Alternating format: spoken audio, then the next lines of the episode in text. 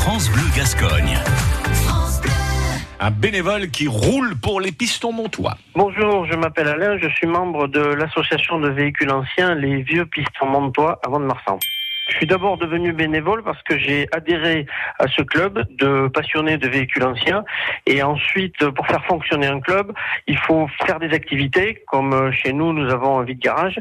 Et cette activité ne peut fonctionner que en s'appuyant sur des bénévoles qui sont disponibles et qui permettent à la manifestation ou diverses euh, activités d'exister.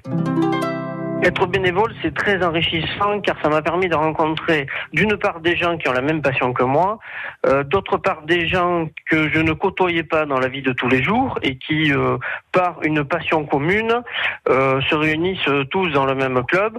Donc ça m'a permis de diversifier à la fois mes rencontres, mes amis et les gens que je côtoie maintenant tous les jours.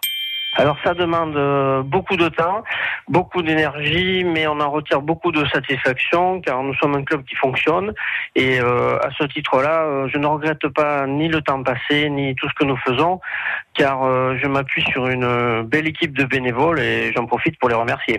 À réécouter et à podcaster sur l'appli France Bleu.